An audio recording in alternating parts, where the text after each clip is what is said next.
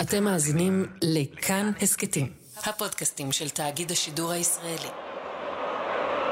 בחמישי לשביעי 1984 קרה משהו גדול בנפולי שבדרום איטליה.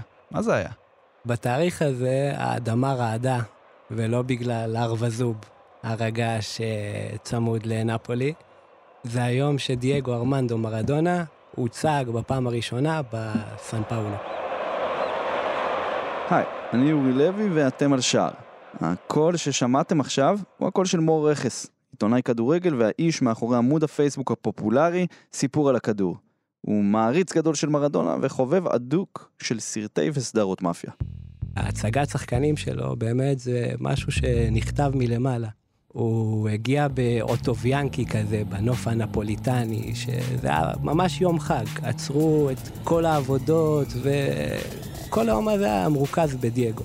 והוא הגיע לסן פאולו, ו-75 אלף איש ממש בטירוף חושים, והוא הכניסו אותו בתוך חדר צדדי. הוא הגיע לאולם כדורסל מאולתר עם כיסאות מפלסטיק. עכשיו זה לא משהו שאתה תראה בטורינו, במילאנו, ברומא, זה משהו ששמור אך ורק לנפולי, לנוף הנפוליטני.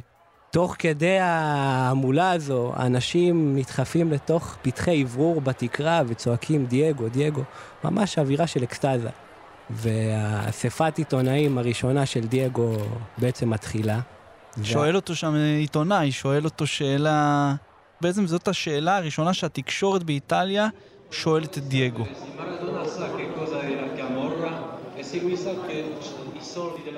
שואל אותו ככה, אדון מרדונה, רציתי לדעת אם אתה יודע מהי הקמורה, והאם אתה יודע שבעצם הכסף של הקמורה, של המאפיה הנפוליטנית, שולט כאן בכל דבר אפשרי. מרדונה מעולם לא ענה לשאלה של העיתונאי הזה.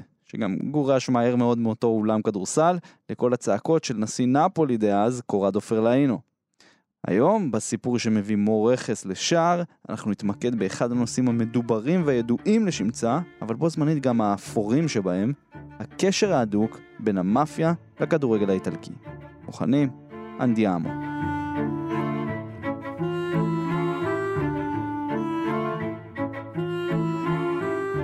כל אחד מאיתנו מכיר את המילה הזאת. אם זה מספרות, מקולנוע, מטלוויזיה, ממוזיקה ואפילו אוכל. אבל מעטים יודעים באמת מה זה מאפיה, ומאיפה המאפיה הגיעה. כל בן אדם שני ברחוב שתשאל אותו על המאפיה האיטלקית, הוא ישר יגיד ארגון פשע, הארגון הכי אכזרי בעולם, הכי מפורסם בעולם, הכי פופולרי בעולם. אנחנו רואים אין ספור סדרות סופרנוס, אה, סרטים כמו הסנדק, גומורה, המאפיה האיטלקית זה המאפיה הכי פופולרית בעולם.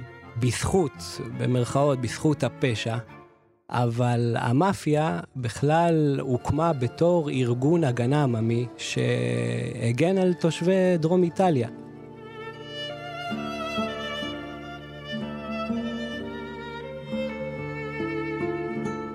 לצד כל עניין הפשע, המאפיה מעוררת אצל רבים גם אמפתיה בגלל האזור שממנו היא מגיעה, דרום איטליה, מקום שמאז ומתמיד דוגל בגישת העולם כולו נגדנו.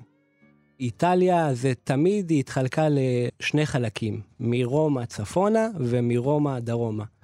החלק הצפוני כמובן זה החלק העשיר, האסטרטגי, והחלק הדרום שזה כולל את אה, קליארי, את סרדיניה, את נפולי, את סיציליה, זה החלק המקופח. מקופח לא רק מבחינה מדינית, לא רק מבחינה כלכלית, גם מבחינה צבאית. נחזור שנים אחורה, השטח של דרום איטליה תמיד היה נתון לכיבוש. הצבא האיטלקי העדיף uh, לרכז את רוב כוחותיו בבירה, רומא, ובאזורים האסטרטגיים מצפון. וככה נוצר מצב שתמיד, גם אם זה העות'מאנים, וגם אם זה היוונים, וגם אם זה הגרמנים, תמיד מי שהגיע לדרום איטליה מצא שטח פרוץ וממש השתלט עליו. חשוב להבין, איטליה הוקמה מאיחוד של מחוזות שונים בארץ המגף ובאיים סרדיניה וסיציליה. סביב מרכיב זהות דתי בעיקרו וקתולי מאוד. יוזמי האיחוד הזה, וגם מי שהרוויחו ממנו לא מעט, באו ממחוז פיימונטה שבצפון.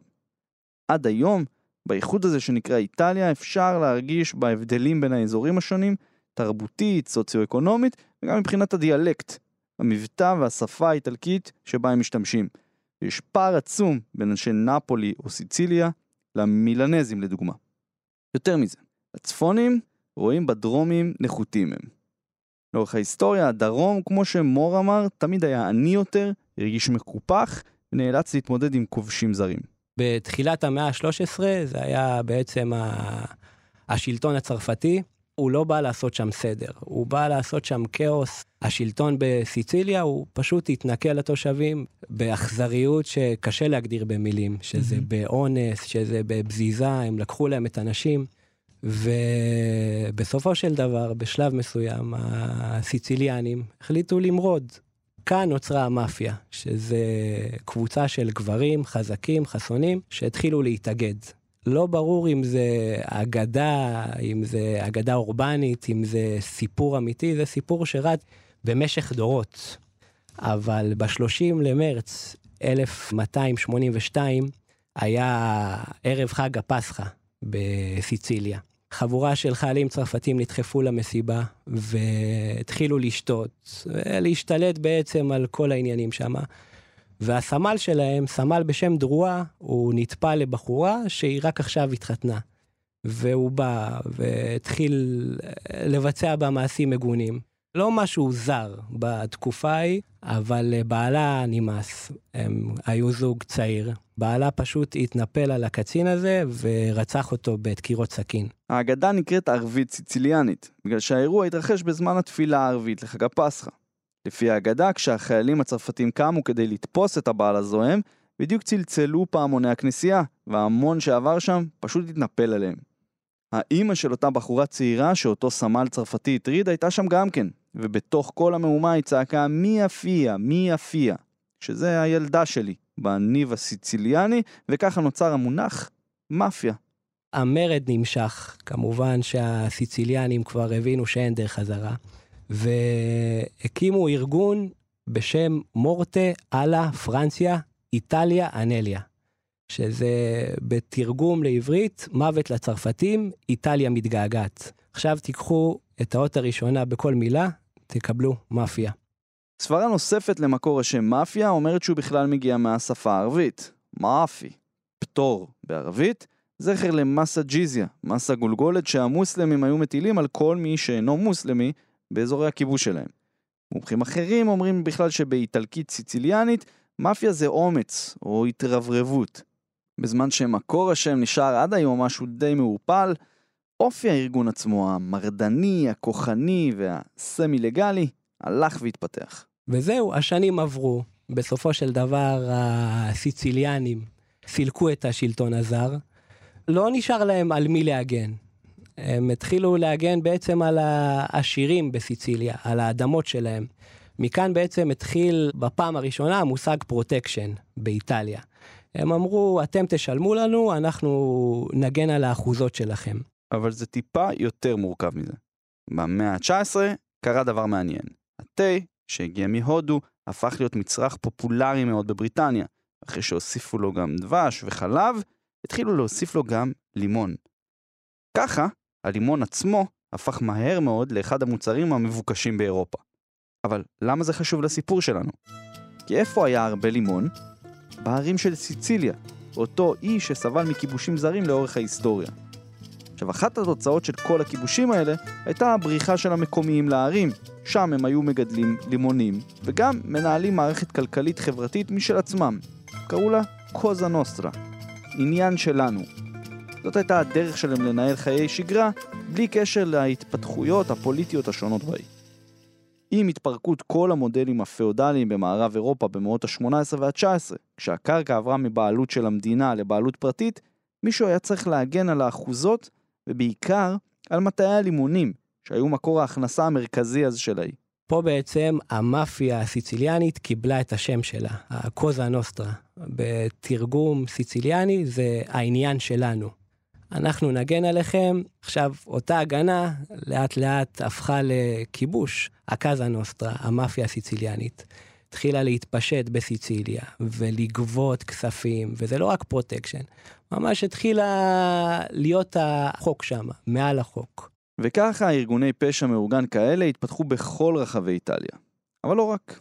איטלקים שהיגרו לארצות הברית פתחו שם סניפים וארגונים משלהם, והמאפיה האיטלקית הפכה לתופעה בינלאומית. קוזה נוסטרה, קמורה, בנדה דלה קומאסינה, בזיליסקי, אנדרנגטה, הם חלק מהשמות הבולטים לארגוני המאפיה השונים שפועלים ב-150 השנים האחרונות פלוס מינוס. כולם עוסקים בפרוטקשן, סחר בנשק, סחר בסמים, סחר בבני אדם, ומגלגלים עשרות מיליארדי דולרים בשנה. בשיא במהלך המאה ה-20 הארגונים האלה היו ממש מדינה בתוך מדינה. אבל אז הגיע בחור אחד אמיץ. בשנת 1980, שופט סיציליאני בשם ז'ובאני פלקונה התחיל לנהל מלחמת חורמה מול המאפיה. עכשיו, השופט הזה הוא סיציליאני בכל רמ"ח איבריו. הוא גדל בסיציליה, הוא למד עם המאפיונרים הכי גדולים, הוא ידע את כל שיטות העבודה שלהם. הוא בעצם, כשהוא התחיל, הוא נלחם בתחנות רוח, כי השופטים היו בכיס של המאפיונרים. ואלה שלא היו בכיס שלהם פשוט נרצחו. אבל פלקונה, הוא נכנס בעניין הזה בכל הרצינות, והוא באמת מרוב שהוא הכיר את המאפיה כל כך טוב, הוא חקר את העניין וטס למקומות, עקב אחרי הכספים שלהם. Il processo a Cosa Nostra si apre in un clima di grande tensione. 600 giornalisti arrivano da tutto il mondo per seguire l'inizio. המשפט שזכה לשם מקסי פלוסצ'ו ארך כשש שנים, מ-86 עד 92, ובמסגרתו 475 חברי מאפיה נכנסו לכלא. Giovanni Falcone in Italy is a national hero, one of the few who really fought against the mafia and was about to defeat it definitively.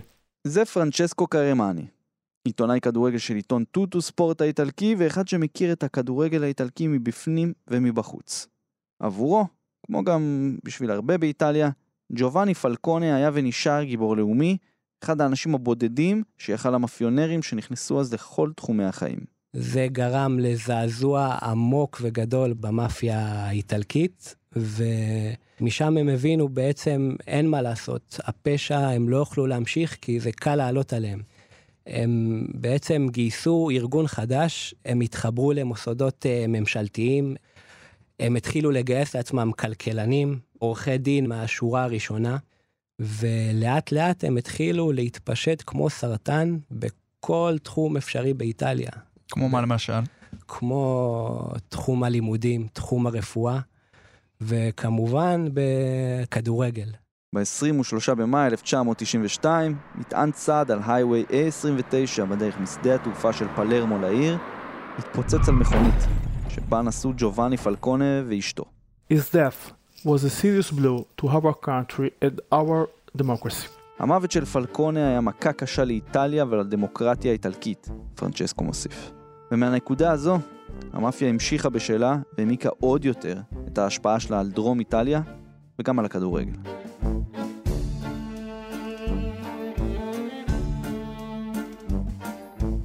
אז איך נוצר הקשר בין המאפיה לכדורגל? There is no date to remember the moment when the osmosis between the mafias and Italian football began. פרנצ'סקו אומר שאין תאריך ממשי לכניסה של המאפיה לכדורגל באיטליה. הוא מדגיש גם שארגוני הימורים בלתי חוקיים זו תופעה עולמית, אבל באיטליה היא תופסת יותר ויותר תאוצה בשנים האחרונות. באמת, לא חסרות דוגמאות לשחקנים איטלקים, או כאלה ששיחקו באיטליה והתחברו עם המאפיה. סלווטורי ארוניקה, שנולד בפלרמו ונודע בקשרים עם הקוזה נוסטרה, ג'וזפה סקולי, הנכד של ג'וזפה מורביטו, הבוס הידוע לשמצה לשעבר של האנדרנגטה, המאפיה של קלבריה. אבל זה לא רק הם. גם אזקיאל אבסי, שחקן נבחרת ארגנטינה לשעבר בתקופתו בנפולי, היה קרוב למשפחת לרוסו. מריו בלוטלי, הכדורגלן האיטלקי יליד פלרמו, נצפה מספר פעמים לצד חברים שזוהו כאנשי מאפיה, והרשימה עוד ארוכה. מרק המשיק הסלובקי, קפטן נפולי לשעבר, סבל הרבה מהמאפיה המקומית, ואפילו לורנצו אינסיניה, שחקן הבית והכוכב של הקבוצה, ידע רגעים לא נעימים כשהוא בא במגע עם הקמורה. לאורך הדור האחרון, המפגשים האלו בין המאפיה לכדורגל האיטלקי הפכו להרבה הרבה יותר שכיחים. The mafias, because it is good to remember that there are more than one, and not only in Italy, use football for two main reasons. The first is to clean up dirty money. The second is that, in the end, they risk much less from a criminal point of view that with the trafficking of drugs or weapons, and they earn more. פרנצ'סקו מונה שתי סיבות עיקריות למעורבות של המאפיה בכדורגל. הראשונה, לנקות כסף מלוכלך, להלבין כסף. השנייה, הסיכון שבהטיית משחקים נמוך בהרבה לעומת סחר בסמים או בנשק. כשזה מגיע לליגות הנמוכות, הרבה יותר פשוט להשפיע על המשחק שם, וגם להרוויח מיליוני יורו. למאפיה יש כמה שיטות. דבר ראשון זה מין מצא את מינו. הם לא יפנו למשפחת מלדיני או לדל פיירו לילדים הטובים. הם מוצאים את הראשי אולטרס, הם בעצם חיילים במאפיה. והם מגיעים לשחקנים עם אופי טיפה בעייתי, ולאט לאט מערבבים אותם בהימורים ובכספים. עכשיו יש עוד שיטה, שזה במאפיה בסופו של דבר הכל נשאר במשפחה. שזה קשר דם, זה מעל הכל. ואנחנו רואים הרבה דוגמאות של שחקנים שבעצם הם קרובים של ראשי מאפיה.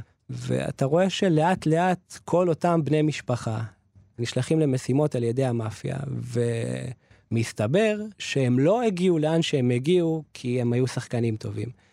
כישרון ופוטנציאל תמיד היה להם, אבל מישהו מלמעלה השתיל אותם בקבוצות, והוא ידע בדיוק למה הוא צריך אותם שם. השחקנים האלה באמת היו לוקחים הימורים לפני משחקים, דואגים לאיים על מי שצריך, דואגים לעדכן מי הסכים ומי לא. ואם אמרנו שיש את כל העסק של המשפחה, אז כמובן שיש את כל הקטע של הפופולריות. המאפיה, כמה שזה ארגון פשע, חשוב להם מאוד הדעת קהל באיטליה.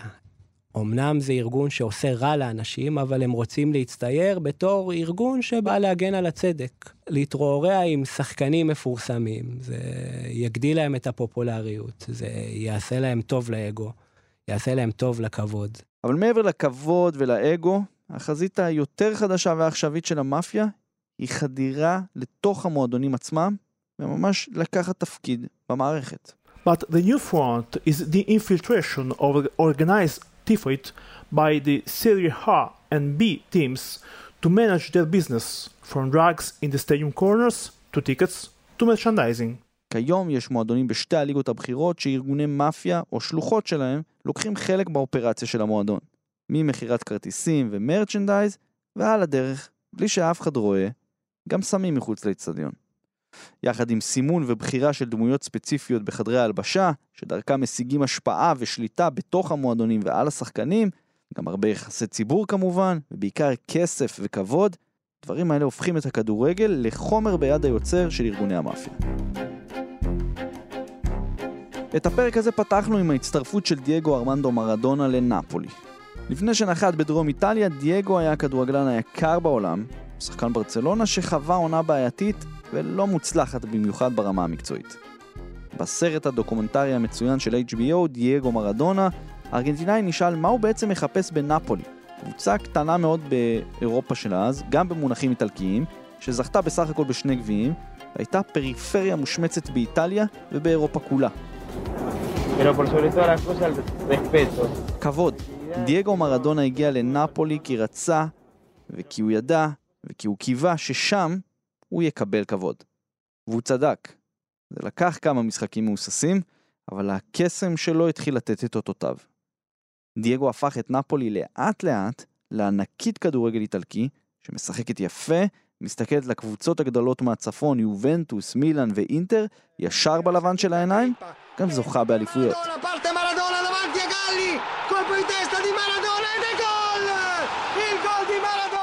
את רמות הכוכבות שאליהן הגיע מרדונה בנפולי קשה לתאר במילים.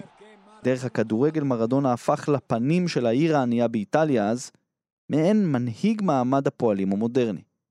היכולת על הדשא כמובן הייתה המרכיב העיקרי לזה, אבל במקביל, מאחורי הקלעים, היו עוד אנשים שבחשו בצלחת. הקשר של מרדונה עם המאפיה זה בעצם קשר שהוא היה בלתי נמנע.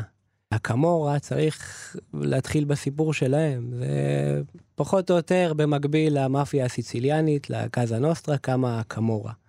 קמורה זה מחולק בעצם לשני חלקים. קה, מהמילה קאפו, שזה בוס, ומורה, שזה סוג של משחק הימורים, כמו אבן, יר ומספריים, היה התקהלות של אנשים והם צריכים להמר על המספר שייצא.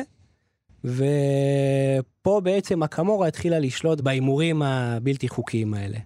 לאט לאט הקמורה התגלגלה וקיבלה רישיונות לניהול בתי הימורים, עד שהקמורה בעצם שולטת בכל אה, איטליה. בכל נפולי בטח, בכל איטליה, וגם יוצאת לאירופה, לכל מקום אפשרי. והקמורה כמובן משיגה את כל מה שהיא רוצה. כמובן שהיא רצתה את דייגו, שהוא היה התכשיט הכי יקר של העיר נפולי, והשחקן הכי טוב בעולם.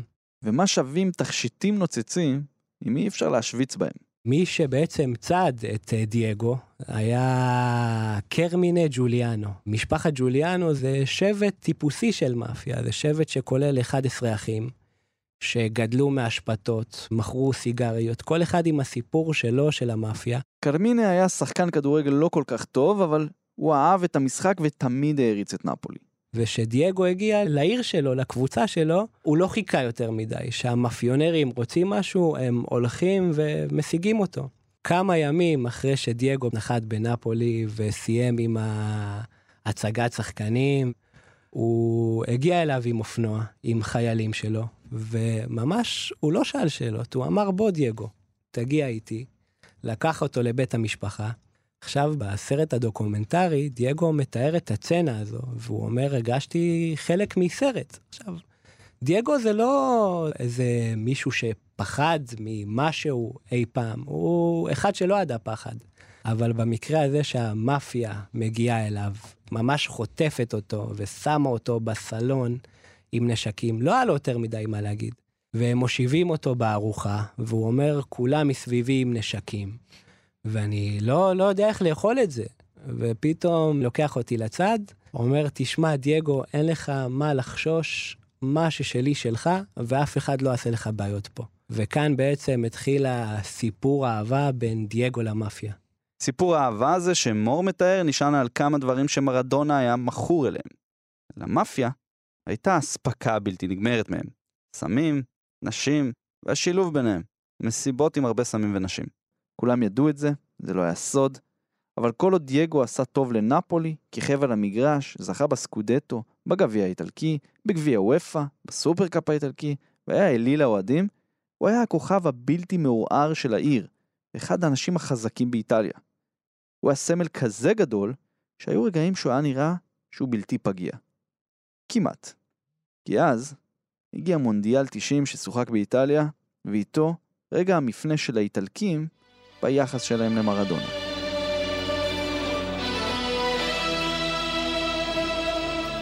המונדיאל באיטליה שמור בזיכרון הקולקטיבי כאחד המונדיאלים הפחות אטרקטיביים. שלא לומר, הגרוע מכולם. זה היה מונדיאל עם ממוצע השערים הנמוך ביותר פר משחק, ועם כמות שיא אז של כרטיסים אדומים שנשלפו. אבל כן היו בו סיפורים גדולים. היה את רוז'ה מילה וקמרון שרקדו עד לרבע הגמר והיממו את העולם, אנגליה עם פול גסקווין שהגיע לחצי, מערב גרמניה של רודי פלר, בהופעה האחרונה לפני נפילת החומה והאיחוד של מערב ומזרח גרמניה, וכמובן, ארגנטינה, של מרדונה, שכמיטב המסורת, שיחקה רע מאוד בשלב הבתים, עלתה בשיניים לנוקאוט, ניצחה את ברזיל במשחק המפורסם עם בקבוק השתייה המסתורי, עברה גם את יוגוסלביה בפנדלים ברבע, ו... ומגיע חצי הגמר, ורצה הגורל ושתי הנבחרות שנפגשות זה נבחרת איטליה ונבחרת ארגנטינה. עכשיו המשחק הזה היה אמור להיות ברומא, באולימפיקו, ובסופו של דבר נקבע שהוא יהיה בסן פאולו, המקדש של דייגו, בנפולי. הגיבור של הדרום מול הנבחרת שמייצגת את איטליה ועמוסה בכוכבי קבוצות הצפון. בעצם כל המורכבות הפנימית והלאומית של איטליה התנקזה למשחק כדורגל באיצטדיון שהוא המקדש של השחקן הכי גדול של היריבה, הסן פאולו. עכשיו, לא ראו בזה כמכשול, כמשהו שיכול לסכן את ההיררכיה של האיטלקים, את אהדת העם, אבל uh, יומיים שלושה לפני המשחק דייגו יוצא בהצהרה, והוא פונה לנפוליטנים. הוא אומר להם, שמעו, אני נפוליטני במשך כל השנה. האיטלקים, הם לא מחשיבים אתכם כאיטלקים. אני איתכם. תבואו איתי. de tanto che l'ho chiesto in questi sei anni ai napoletani, però se, se, se mi vogliono vedere contento sicuramente. פה יש אה, רעידת אדמה, כמו אותה רעידת אדמה שהייתה שדייגו הגיע לנפולי, פה רעידת האדמה זה נגד נבחרת איטליה. 80% מהאוהדים רוצים שדייגו ינצח את הנבחרת שלהם.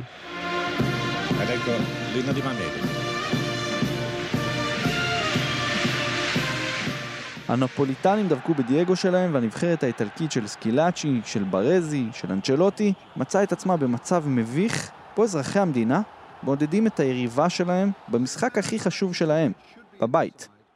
אחרי אחת-אחת ב-120 דקות, המשחק הלך לפנדלים. רוברטו דונדוני החמיץ, דייגו נעץ את הפנדל שלו, ואלדו סרנה החמיץ. ארגנטינה עלתה לגמר, ואיטליה הודחה מהטורניר הביתי שלה.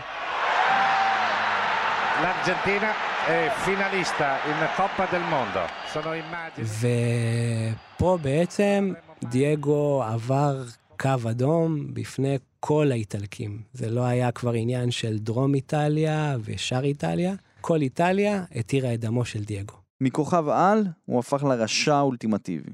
ממישהו משלהם, הוא הפך לזר. חצי גמר הזה היה נקודת מפנה, וכבר בגמר היה אפשר לראות איזה מפנה חד זה ארגנטינה נגד אה, גרמניה בגמר. כל הקהל שנוכח באיצטדיון הוא שרק בוז בהמנון הארגנטינאי, והמצלמה מתמקדת על דייגו, זה לא משהו שאפשר אפשר לפספס. הוא פשוט אומר, אתם בני זונות, אתם כולכם בני זונות. ממש הוא הרגיש בגידה.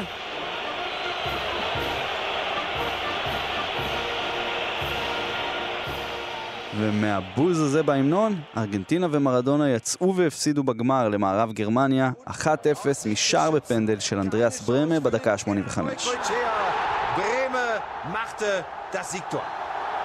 כמובן שהפסד בגמר המונדיאל זה מכה קשה בפני עצמה, אבל שמצרפים לזה את כל הלינץ' שהכריזו על דייגו, שהמונדיאל בעצם מסתיים, זה כבר אה, הגיע לרמות אחרות ושונות של שנאה. היחסים שלו עם המאפיה, איך הם השתנו אחרי אותו מונדיאל?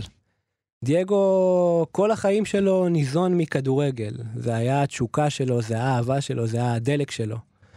ואחרי המונדיאל הזה, הוא פשוט דח, משהו בו נכבה.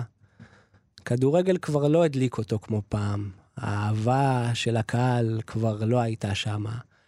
כולם נטפלו אליו, גם אם זה במגרש, אתה יודע, פאולים בשביל לגמור אותו. והדבר היחידי ש, שכן החיה אותו, היה הסמים והיה הקוקאין שהמשפחת ג'וליאנו מספקת לו, וסיפקה לו כמו משלוחי פיצה. מתי שהוא רק רצה, הוא הרים טלפון, והיו שולחים לו מכל הבא ליד. עכשיו, דייגו, כל עוד הוא היה בסדר עם האיטלקים, אז הכל היה תקין. כולם ידעו שהוא משתמש בסמים. היה תמונות שהוא עם משפחת ג'וליאנו, וזה היה משהו שידעו. אבל אחרי האירוע בחצי גמר המונדיאל, כבר אמרו, הגיע הזמן להוציא את זה החוצה. וזה מתחבר לסיפור עתיק יומין על העיר נפולי.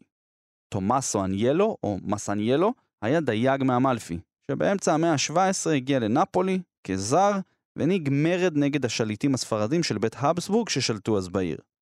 הוא הגיע לנפולי ומהר מאוד הפך למנהיג, אבל בסוף קצת איבד את זה, והנפוליטנים התהפכו ביחס אליו עד שהוא הפך למוקצה וראשו נערף. אחרי המשחק הזה, העיתונאים האיטלקיים השוו בין דייגו וההצהרה שלו לפני המשחק למרד מסניאלו. Tu la conosci la storia di Masaniello, no? No, no. Eh, Masaniello è un personaggio che un giorno ha guidato gli straccioni di הסרט רואים את דייגו לבוש בחולצת נבחרת איטליה, אומר שהוא לא רוצה לסיים כמו מסניאלו. אבל זה כבר היה מאוחר מדי. הוא סולק מאיטליה. תפסו אותו בכמה הקלטות עם המשטרה, שהוא מעורב עם הקמורה, ואחרי זה כבר עלו עליו במשחק מול ברים עם שאריות של קוקאין, והוא פשוט לקח את הדברים שלו, וכמו שהוא בא בתור מלך, הוא עזב כמו גנב בלילה, עזב את כל הציוד שלו, עם חובות של מיליונים על גבי מיליונים לרשות המיסים שם, והוא ברח.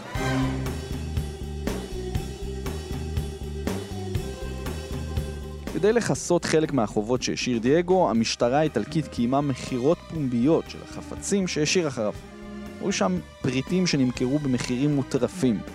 מרצ'נדייז אמיתי, יד ראשונה מדיוס. והיה לו זוג עגילים מאוד יוקרתי, שנקראו ה... הגברת באדום. ומי שקנה את העגילים האלה היה לא אחר מאשר פבריציו מיקולי, שהוא דרומי, שהוא הריץ את דייגו. הוא קנה את העגילים האלה פי שש מהשווי המקורי שלהם. והוא אמר, החלום שלי זה להחזיר את העגילים האלה לאליל שלי, לזה שהחיה את דרום איטליה, לדייגו. למרות כל הדם הרע שעלה במונדיאל 90, המקום של דייגו בלב של תושבי דרום איטליה נשאר ברור מאוד. שני רק לישו. ככה גם עבור מיקולי. ההערצה הזו של תושבי הדרום לדייגו זה הערצה עיוורת. הוא קרא לבן שלו, לבן היחיד שלו, דייגו. ובסופו של דבר הם הזכירו אחד את השני בכל כך הרבה מובנים. אותו סגנון משחק, שניהם קטנים כאלה, גוצים, מאוד שריריים, מספרי עשר טיפוסיים, פנטזיסטות, ושניהם גדלו בעוני, ושניהם היה את החיבור ה... הכל כך אה, היום הזה למאפיה, עם ה... הקמורה בעצם, הצעצוע הכי יוקרתי שלהם היה דייגו ארמנדו מרדונה, אז הקאזה נוסטרה הייתה, ממש השתלטה על מיקולי. אם דייגו פשוט נהנה מהמטעמים שהמאפיה הנפוליטנית סיפקה לו, אז מיקולי לקח איזה צעד קדימה וממש נהיה חייל של המאפיה. מה זאת אומרת חייל? הוא היה יוצא למועדונים וגובה בשבילם כספים. הוא גר כמובן במגדל יוקרתי שהשקיף על הרבה מקומות אסטרטגיים, אז הדירה שלו שימשה כמקור תצפית. הוא התקשר לאיים בעצמו על אנשים.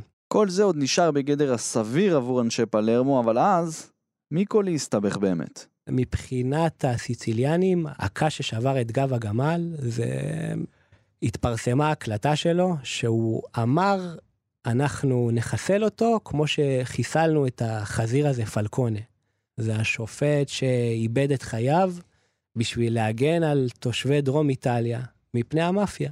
וברגע שההקלטה הזו פורסמה, כמו שקרה עם דייגו, ככה קרה עם מיקולי, דמו הותר.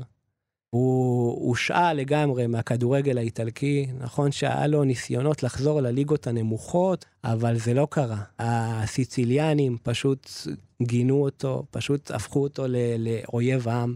בסופו של דבר, להבדיל מדייגו, שלא ישב אפילו יום אחד בכלא, מיקולי נשפט לשלוש וחצי שנים. לאחרונה נשלל הערעור שלו, והוא ימצא את עצמו שם, כבר אין דרך חזרה. non sono un mafioso. Io sono contrario a tutte במסיבת העיתונאים אחרי פרסום שיחת הטלפון, מיקולי בכה ואמר, אני מצטער, אני לא מאפיונר. אפילו עכשיו יש קבוצת כדורגל בליגות הנמוכות שנקראת פבריציו מיקולי. זה גם מועדון נוער וילדים, הוא לוקח ילדים מהשכונות, והוא לוקח קטועי רגליים, והוא לוקח באמת את כל השכבה החלשה בדרום איטליה, בסלרנו, איפה שהוא גר. והוא אומר שהם לא ייפלו למאפיה כמו שאני נפלתי. עכשיו, מצד אחד זה די הודאה באשמה, מצד שני הוא אומר, אני לא פשעתי, אני לא נו סוי מפיוסו, אני נכנסתי לסיטואציה הזו. מי שבדרום איטליה ומי שמגיע לקבוצות האלה, בסופו של דבר המאפיה מגיעה אליו אם הוא רוצה או לא רוצה. ולא יעזור כלום, כל המחוות וכל האהבה וכל אני חלק מכם, המאפיה לא, לא מתחשבת במחוות האלה, והסוף ידוע מראש. פרנצ'סקו מסתכל על הסיפור הזה קצת אחרת.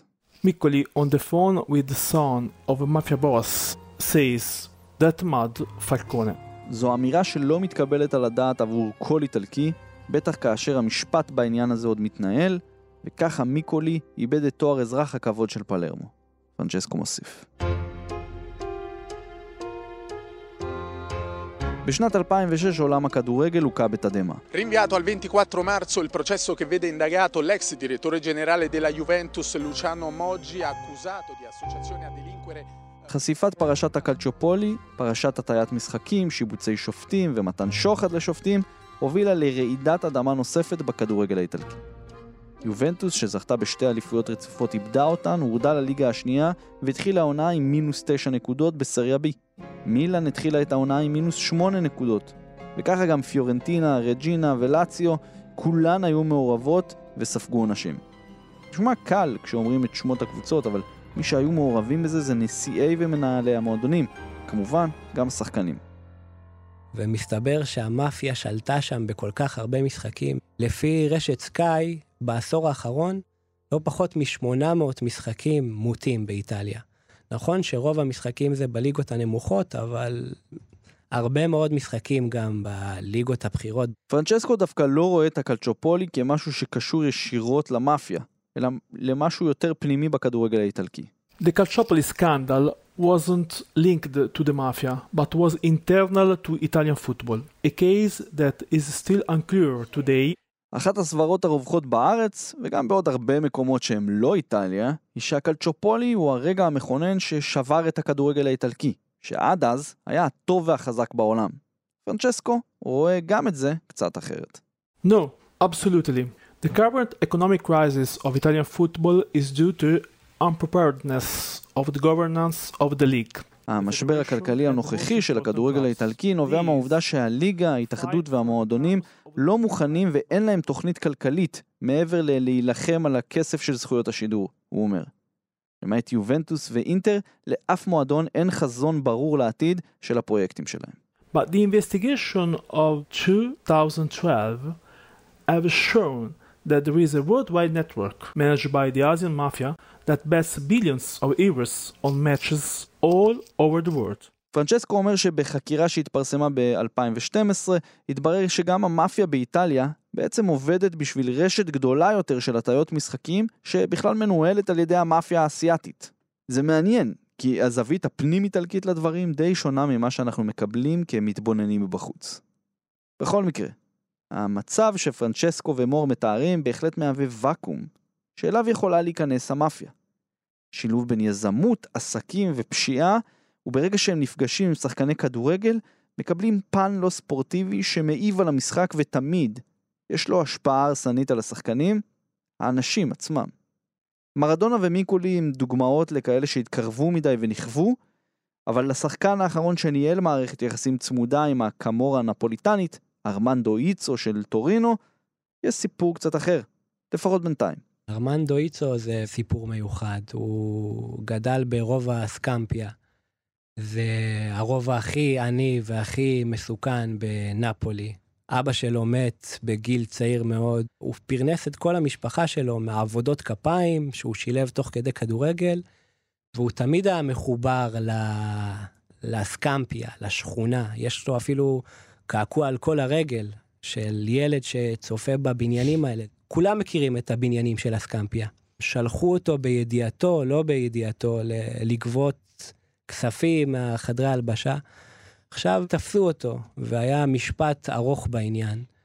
ואם בהתחלה הוא הושעה לתקופה ארוכה של שנה וחצי, אז הוכיחו שהוא לא ידע הכל. המאפיה מגיעה למי שהיא רוצה, במיוחד אם זה אחד משלהם, אחד שגדל שם, אחד שקשור למאפיה בקשר דם.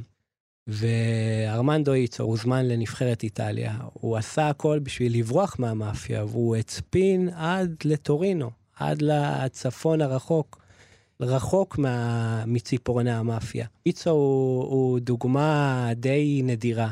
מי שהם רוצים, הם תופסים בסופו של דבר.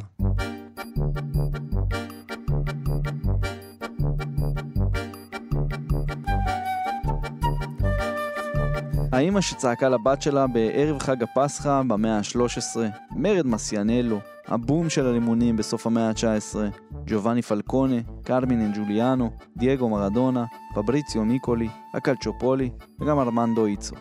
כל אלה מספרים סיפור, שמאוד תלוי מי מספר אותו, אבל בכל מקרה, משקף לנו משהו על הכדורגל והחיים באיטליה.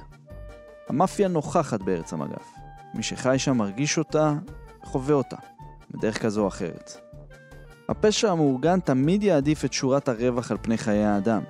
אבל אם יש משהו שמאגד את כל הסיפורים על מפגש בין המאפיה והכדורגל הוא כבוד. השחקנים שלפעמים מפחדים ולפעמים מחפשים להרוויח, אבל קודם כל מחפשים את הכבוד ואת תחושת השייכות ואת הזהות. המאפיונרים שרוצים גם להלבין את הכסף שלהם בדרך פחות עבריינית לעין, כמובן גם לשלוט, לשגשג ושיכבדו אותם. כל מה שקורה באמצע זה כבר קוזה לורו, עניין שלהם. זה היה השער שלכם לכדורגל ולמאפיה באיטליה, והסיפור שהביא מורכס מפרויקט הרשת סיפור על הכדור. אם אהבתם את הפרק אז כמובן שתעקבו אחרי סיפור על הכדור בפייסבוק, באינסטגרם, בטלגרם ועוד. תצטרפו לקבוצת הפייסבוק שלנו, שער הסכת הכדורגל של כאן ובבא גול, ואם אתם רוצים להכיר עוד הסכתים מבית היוצר של כאן, אני ממליץ לכם להצטרף גם לקבוצת הפייסבוק כאן הסכתים. אנחנו עושים במחלקה המון פודקאסטים נרטיביים מעולים בנושאים נוספים. מוזיקה, כלכלה, היסטוריה, בקיצור, תבואו. תודה רבה למור רכס, גרצי מילה לפרנצ'סקו קרמני של טוטו ספורט על האינפוטים מאיטליה, לרן פיש ולרומטיק על העריכה, לרחל רפאלי על הסאונד המשובח, אני אורי לוי, מנטנרה אל קלצ'ו ריאלי. אלא אין נוסטרה קוסה.